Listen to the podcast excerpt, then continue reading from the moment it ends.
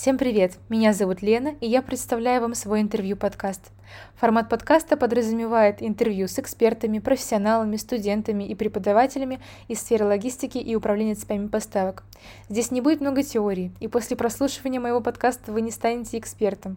Однако вместе с вами мы узнаем, почему люди выбирают логистику как основную профессиональную деятельность и послушаем интересные истории из их практики. Повторюсь, меня зовут Лена, мне 22 года, я закончила бакалавриат по направлению логистика и управление цепями поставок в Высшей школе экономики. Во время обучения меня пригласили на позицию аналитика цепей поставок Dodo Brands, где я сейчас и работаю. Сегодня у меня в гостях Наталья Филиппова. Наталья, здравствуйте. Здравствуйте. Подскажите, пожалуйста, на какой позиции вы сейчас работаете и в чем ваши основные обязанности?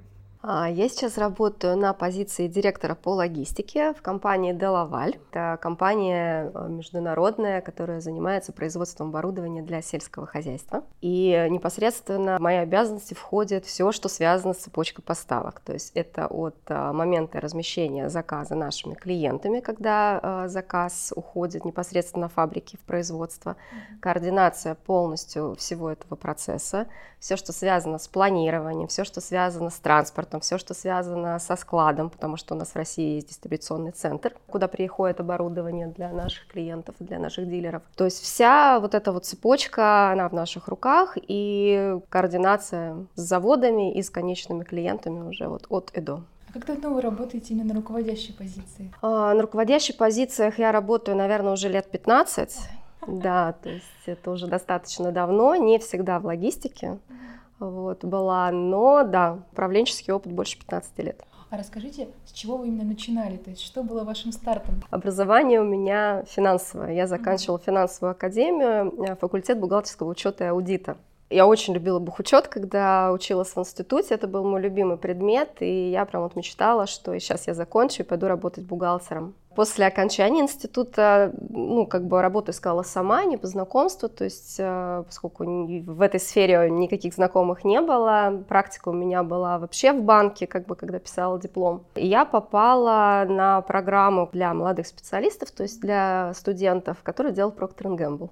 И первое мое место работы это был Procter Gamble. Я попала туда и работала бухгалтером в финансовом отделе. Я занималась э, контролем бюджета и учетом, все, что связано с Hair Beauty Care Brands. И проработала я там 9 месяцев, чуть больше 9 месяцев, потом уже перешла в другую международную компанию. Но вот старт мой, да, старт мой был э, непосредственно бухгалтерско-финансовый такой, и это дало такой очень классный опыт ну, того, что теория очень сильно отличается от практики. То есть то, что мне очень сильно нравилась теория, на практике оказалось не таким веселым и интересным, и поэтому я решила немножко сменить вот этот профиль бухгалтерский на более такой, ну скажем так, дальше уже так в финансы немножко пошла.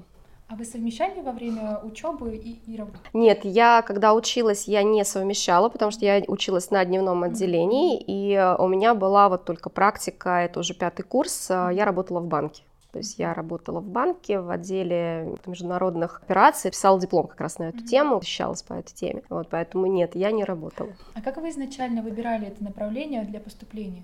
Наверное, вот как сейчас у молодежи есть возможность там посмотреть в интернете, да, какие-то практики, бесплатные курсы, еще что-то. То есть такого не было. И, в общем-то, ну да, были практики обмена опытом. А такой доступного количества информации ее просто не было. Поэтому у меня была английская спецшкола, и, в общем, хотелось, чтобы что-то было связано с языком, с а, английским. И изначально я поступала, в общем, на МЭО. Я хотела поступить в финансовую академию, но факультет международный. А потом как-то немножечко это все все поменялось, потому что, знаете, как последний курс, уже надо было вроде, и хотелось и погулять, и отдохнуть, а тут еще надо поступать, и там высокие баллы, надо заниматься, и я что-то решила, что, ну, очень много у меня дополнительного обучения на последнем э, годе обучения в школе было. Ну, было тяжело, и просто как-то я решила, что, ну, английский я и так знаю, да, как там смогу применять для этого, в общем, не обязательно МЭО, можно поступать там на обычный факультет. И вот, ну, как-то так, так сложилось, да, потому что это была модная профессия на тот момент, и как-то, э, ну, родители говорили, что, знаешь, давай вот сферу финансовую, там, бухгалтерскую, это сейчас как бы модно, популярно, то есть это больше был такой, э, не мой выбор, я бы так даже сказала, то есть я больше так пошла по течению, потому что, я говорю, по молодости как-то не сильно я задумывалась на тему того, а кем я правда хочу быть.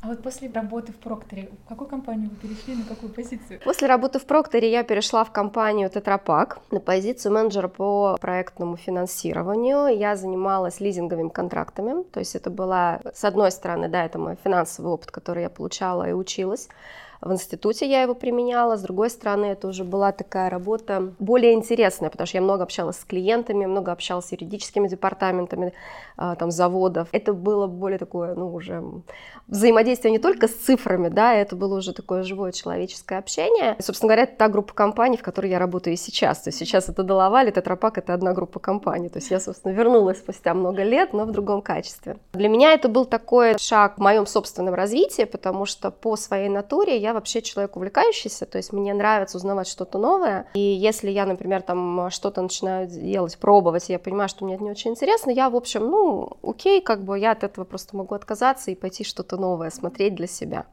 Но, тем не менее, да, это была опять финансовая сфера. После этого, знаете, был очень интересный у меня такой эпизод жизни, потому что я очень много работала как раз в связке с продавцами, потому что они продавали оборудование, и вот это вот финансирование проектов, которые они продали, и потом как бы взаимодействие с клиентами, это уже была моя часть. И мне, э, после того, как я уходила из Тетрапака, уходила я, ну, скажем так, в никуда. То есть я просто ушла, и я не знала, куда я хочу пойти, но у меня было очень сильное желание, я хотела попробовать вообще поработать в продажах. Я хотела посмотреть, а как эти цифры вообще появляются, то есть что люди для этого делают. И это был странный опыт, потому что я ехала в метро и увидела, человек стоял, читал газету, в ней было объявление, что компания BMW Ruslan Trading ищет себе продавцов. Я быстро приехала, думаю, так, быстро эту газету надо найти, нашла эту газету, значит, связалась с BMW, выяснилось, что они ищут продавцов официальным дилером BMW. И я прям вообще не раздумывая отправила резюме, такая думаю, все, мне надо, я хочу такой шанс. Я прошла эти собеседования, мне сделали предложение два официальных дилера. К одному я пошла работать в итоге. Это был кардинальный, смена, это, да? это на самом деле была, знаете, это была кардинальная смена, и это был для меня такой, наверное, опыт, который очень сильно перевернул мне вообще вот мышление, да, очень сильно поменял мое отношение к продавцам с точки зрения вот потом дальнейшего выстраивания моей карьеры, как обеспечить им условия для того, чтобы они могли сосредоточиться на продажах и больше ни о чем не думать. Потому что проработала я на самом деле в продажах ровно три месяца, то есть как у меня закончился испытательный срок, я подошла к директору отдела продаж и сказала, ты знаешь, я хочу уходить, а работать в рознице, и еще в те годы это вообще было очень ну, сложно, тем более марка такая еще BMW, вот, поэтому он меня не отпустил, ну, то есть он меня не отпустил, он мне сказал, ты что, я вообще там рассчитывал, что ты моим ну, замом будешь потом. Я говорю, не-не-не, я в продажах не останусь. Я осталась работать в этой же компании, но в отделе маркетинга. Я организовывала разные мероприятия какое-то время. Ну, то есть в общей сложности, наверное, я где-то около года проработала вот в сфере такой очень близкой к продажам. Это очень сильно мне помогло в дальнейшем, вот правда, правильную выбирать тактику работы во взаимодействии с продавцами.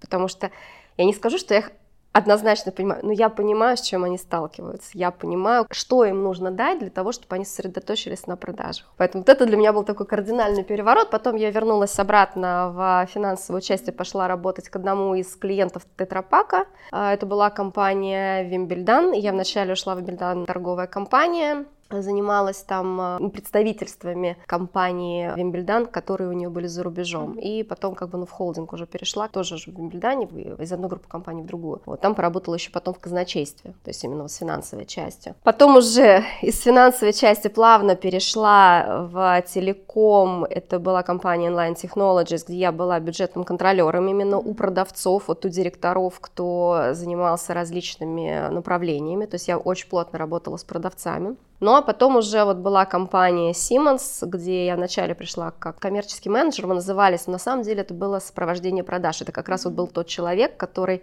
помогал продавцам, то есть они выдавали коммерческое предложение, клиент принимал коммерческое предложение, все, и дальше мы сопровождали эту сделку, то есть продавец шел продавать дальше. Там же я вот как раз получила, уже стала непосредственно руководителем этого отдела в какой-то момент, и там же я получила потом еще логистику в дополнение к своему опыту работы руководителем вот как клиентского сервиса. Поэтому у меня такая, да, витиеватая такая карьера, то есть я не работала никогда вот так, что прям в одном направлении. В какой-то момент я думала, что, ну, это, возможно, мне как-то помешает. На самом деле э, не помешало ни разу, да, потому что, наверное, у каждого свой путь, да, и каждый идет своим путем и выбирает то, что ему ближе. Мне это очень сильно, вот я на данный момент понимаю, помогает в том, что я любую ситуацию могу очень быстро с разных сторон посмотреть, потому что вот этот вот опыт, который я получала по разным направлениям, он дает мне возможность очень быстро сориентироваться в той или иной проблеме и увидеть ее не только там вот, э, ну, с узкой, там, да, вот с логистической точки зрения, а быстро там, ага, для финансов такое влияние, там, для продавцов такие последствия. То есть я это прям очень быстро вот э, разворачиваю, смотрю. Поэтому я это сейчас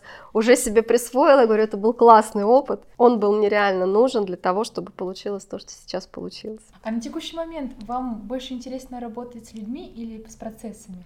Скажем так, наверное, сейчас уже, да, э, вот за последний год, это вот год как раз, который был, ну, начался, наверное, даже не последний, последние два, наверное, когда началась пандемия, у меня на самом деле очень сильно сместился фокус в область работы с людьми, потому что это как раз был такой поворотный, наверное, момент, и в работе с моей командой, да, на удаленном как бы менеджменте, а, Плюс это, наверное, еще там моя личностная трансформация, исходя из моего дополнительного образования, да, потому что второе высшее образование у меня психологическое.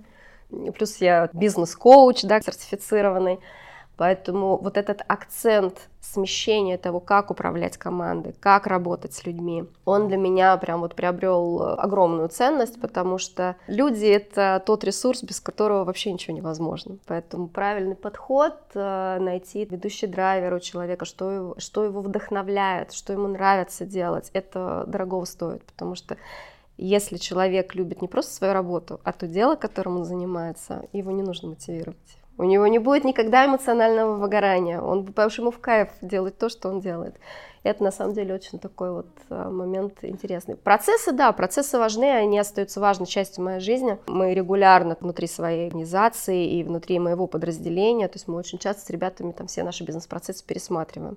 То есть там раз э, в три года мы точно делаем ревизию, то есть прям такую детальную с прописанием всех этих бизнес-процессов, мы просматриваем их еще раз. Мы в постоянном вот этом процессе, да, то есть мы все время ищем пути улучшения, но люди стали важным, очень сильно важным фактором. А вы применяете именно в своей работе а, навыки работы с людьми, или вы еще дополнительно какую-то вот деятельность ведете помимо основной позиции? А, веду, то есть я и работаю, конечно, то есть я и со своими работаю, то есть моими сотрудниками однозначно. Мы, ну, я работаю, да, и применяю все свои знания, там, как психолога, как коуча в работе со своим персоналом. Плюс, как бизнес-коуч, естественно, я работаю как бизнес-коуч, то есть я как меня это мое хобби, которое имеет там профессиональное воплощение, то есть это дополнительная моя, скажем так, моя работа вторая, где я работаю как бизнес-коуч. Работаю я в основном э, с руководителями, либо владельцами бизнесов, кто хочет, не знаю, там, создать видение, миссию, там, поработать с ценностями. То есть когда уже речь идет не просто о том, чтобы заработать денег, а о том, чтобы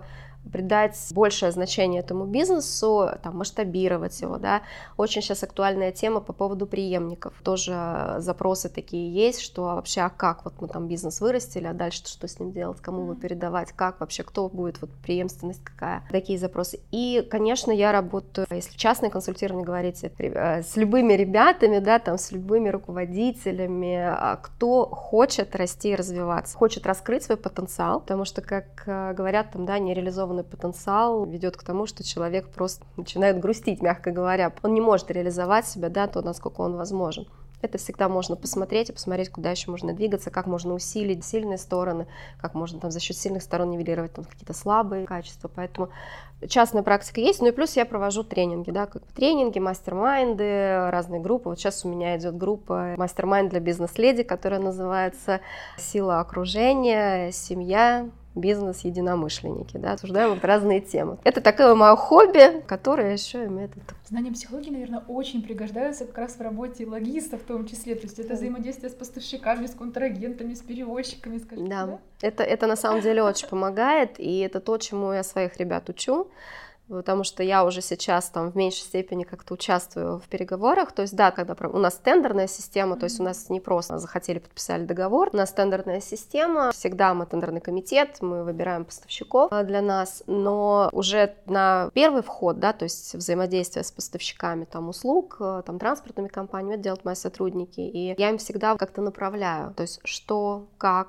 как слушать, да, потому что очень часто не только важно услышать, что человек говорит, но и что он не говорит, потому что я за взаимовыгодное сотрудничество. Понятно, что есть разные там стратегии, можно понимать, что вот мне сейчас нужно добиться результата, но важно всегда очень помнить о том, что окей, результата мы добьемся сейчас, а что в перспективе? То есть если сейчас мы там, я не знаю, прогнем нашего поставщика, извините там за такие слова, но как бы это правда, да, потому что бывает иногда там в ходе жестких переговоров это так и происходит, да, то есть там надо добиться того, чего мы хотим, да, и мы всеми возможными там силами начинаем давить и как бы продавливать свою позицию. Окей, мы продавим.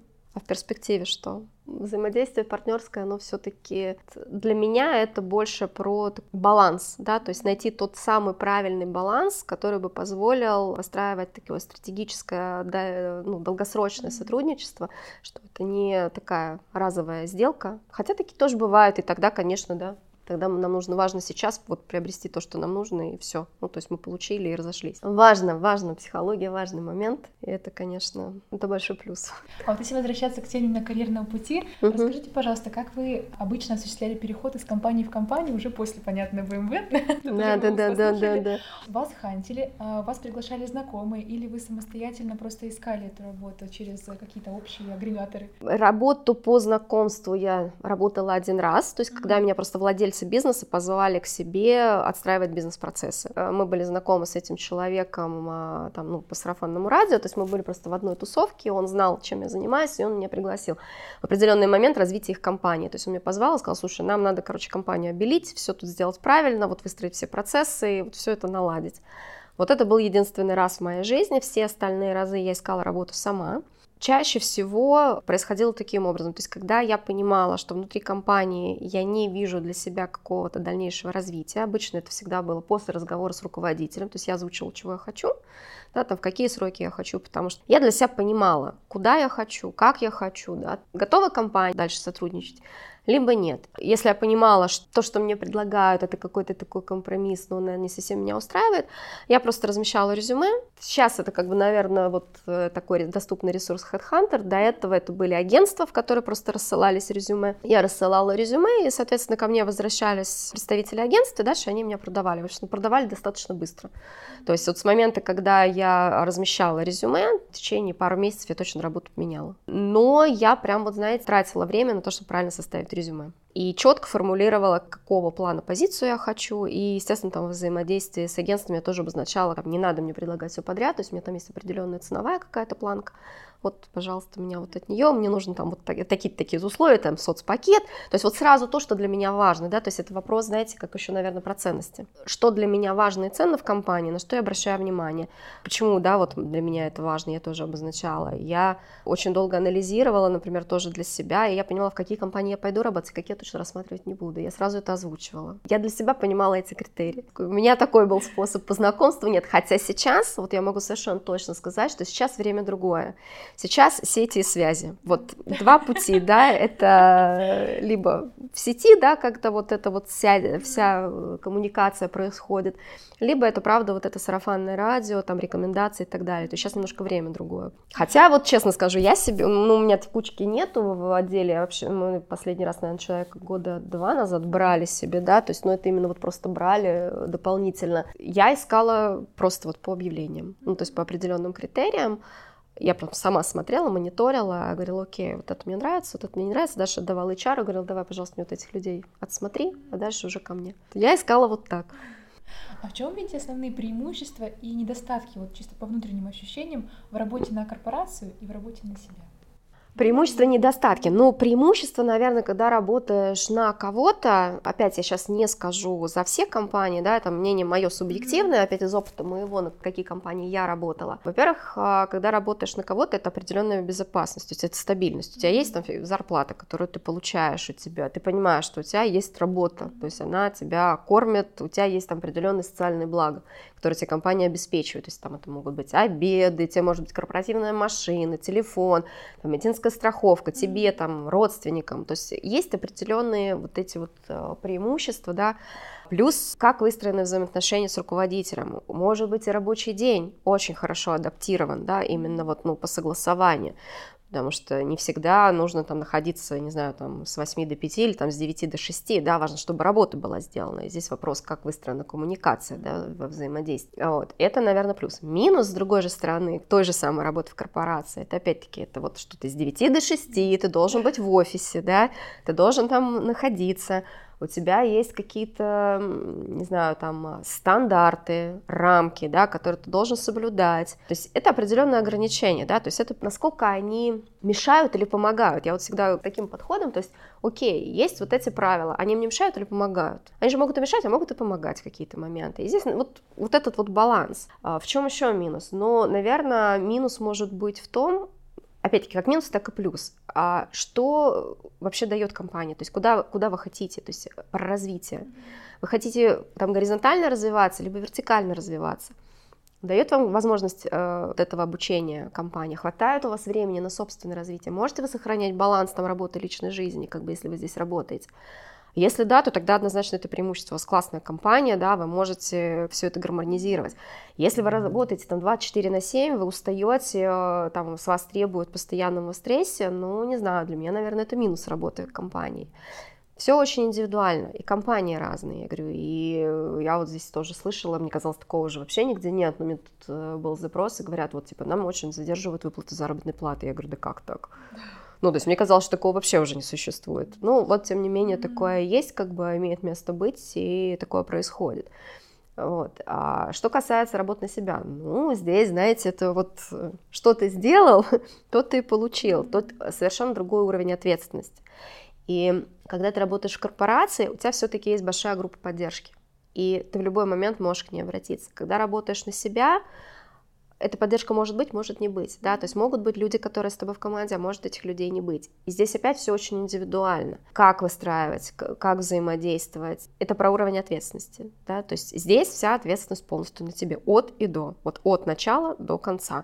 То есть ты должен быть там и юристом, и финансистом, э, там, и продавцом, э, не и знаю, и, и операционка вся, да, там, и переговорщиком, и вот все-все-все, то есть все на тебе не нужно там быть супер-мега-экспертом в этом, чтобы вот прям все идеально знать, но нужно понимать, про что это. Mm-hmm. Потому что если даже брать человека на это, надо понимать, что, окей, вы с ним вообще про одно и то же, вы друг друга понимаете, вы говорите на одном языке. Это вот сейчас приведу пример опять-таки из моей практики, когда я, мне досталась логистика в Симонсе. Я первое, что сделала — я пошла учиться на специалиста по таможенному оформлению, чтобы разговаривать с таможенниками на одном языке. Потому мы, несмотря на то, что мы работали через брокеров, но я всех на тот момент, когда я там работала, всех начальников таможенного поста я знала лично. Я приезжала, я с ними знакомилась, я с ними работала, потому что мы растамаживаем наши грузы, я несу ответственность за эти грузы, да, как бы это наши вот, э, чтобы мы друг друга понимали. И вот здесь вот это очень было важно выстраивать этот диалог, потому что, ну, до того момента для меня эти коды ТНВ, там вообще какие-то классы решения, что это вообще, про что это. Дальше я уже все это хорошо понимала. Здесь то же самое. То есть здесь вот важно, и это опять, это опять учиться, это опять что-то с кем-то взаимодействовать это много надо будет вкладываться, да. Здесь вопрос готов, не готов. Плюс еще здесь, знаете, как бы с чем я лично, вот, например, столкнулась, это мышление, да, то есть есть мышление топ-менеджера, есть мышление предпринимателя. И я сейчас пытаюсь... Я думаю, это схоже, нет? Это схоже, но в этом точно совершенно есть вот что-то, да, что это различает. Я сейчас сама в поиске вот этого чего-то, но то, что это есть, это сто процентов, потому что топ-менеджер, да, том или ином виде у него очень там много структуры той или иной, mm-hmm. да, он управляет вот как бы людьми, процессами, но он в структуре, да, вот в определенной. Mm-hmm. Когда ты владелец бизнеса и предприниматель, Мне кажется, там очень много креатива. Это я сейчас опять, да. я свое субъективное говорю. Там очень много да. креатива. И вот это вот креативное мышление человеку, который всегда был про структуру, то есть мне, например, вот лично, да, я сейчас про себя скажу, мне это сложно, потому что мой вот этот внутренний критик, который топ-менеджер, сразу говорит, так, минуточку, ты тут со своей вот этой идеей, смотри, здесь вот такие риски, такие риски, такие риски, такие риски, так, ты к этому готова? Сидишь, так думаешь, может, и не надо вот сейчас туда, вот подожди. Там вот, вот этот вот момент, а, этого предпринимательского мышления, да, то есть вот он мажен, да, и я сейчас лично над этим работаю, над собой, да, очень много эту тему прорабатываю, потому что я чувствую, что вот есть у меня этот тормоз, и, и вот мне кажется, что вот как раз вот эти плюсы-минусы работы на себя и на корпорацию, то есть когда ты работаешь на себя, у тебя больше свободы, у тебя больше ответственности. Опять-таки финансовая составляющая. Ты сам определяешь и сам решаешь, сколько ты зарабатываешь, сколько ты вложишь, да, то есть ты полностью этим управляешь. Потому что в корпорации всегда уровень э, зарплаты, он будет ограничен, да, определенным бюджетом. Ну, я не знаю, там, компании, есть ли где-то, что там, например, те же самые продавцы, которые завязаны на объем продаж, что вот у них там, вот, ну, вообще, там, сколько хочешь, столько ты и получаешь. Не знаю. Возможно, такие есть. Я просто таких не встречала. Везде этот уровень чем-то ограничен. То есть есть какая-то планка. Когда ты на себя, ты эту планку сам устанавливаешь, ты определяешь, сколько, сколько, куда и как. Поэтому, мне кажется, везде есть плюсы, везде есть минусы. Да, что больше отзывается, что ближе.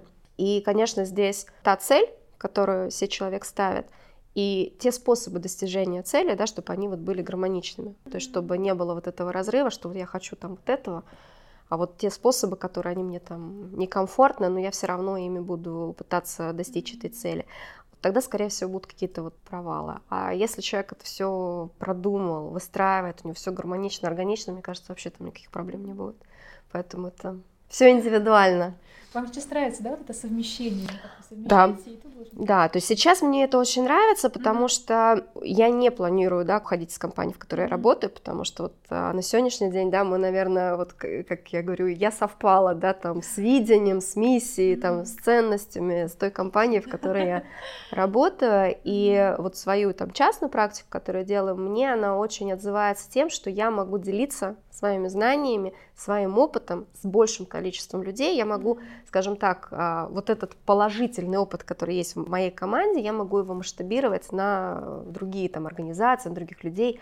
Я от этого кайфую. Мне, правда, очень нравится, когда люди хотят развиваться, когда они хотят там что-то менять, а, там, двигаться вперед, потому что это все про развитие. А я, я сама люблю, поэтому я люблю как бы таких же людей. Мне это нравится. И финальный вопрос нашего да. сегодняшнего интервью. А какой совет вы можете дать начинающим, амбициозным специалистам, которые хотят расти, развиваться в логистике? Совет. Наверное, я даже не знаю, совет это... Наверное, такой, вы знаете, это правда может быть совет, опять из моей практики, mm-hmm. да, в то, что я вижу, как бы общаясь с а, молодыми ребятами, а, развивайте soft skills. Mm-hmm. Ну, то есть, как бы это то, на что всегда уходит больше времени, потому что hard skills обучиться проще, да, то есть mm-hmm. ты садишься и четко есть, понимаешь как. Все, что связано с soft skills, да, это процесс такой растянутый во времени. Нельзя в одну секунду поменять свое мышление, нельзя в одну секунду изменить э, выработанный годами какой-то там паттерн поведения.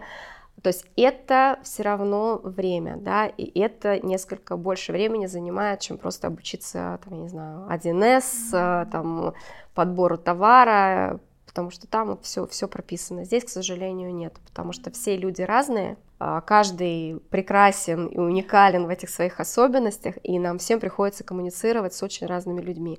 Поэтому вот это все больше и больше сейчас приобретает актуальность, и я это правда вижу, вот, ну, потому что происходит. Ну и, конечно, делайте то, что вам нравится. То есть э, не просто любите работу, а дел... любите то дело, которым вы занимаетесь. Спасибо вам большое за такие откровенные ответы. А, желаю вам больших успехов в вашей деятельности. Спасибо вам.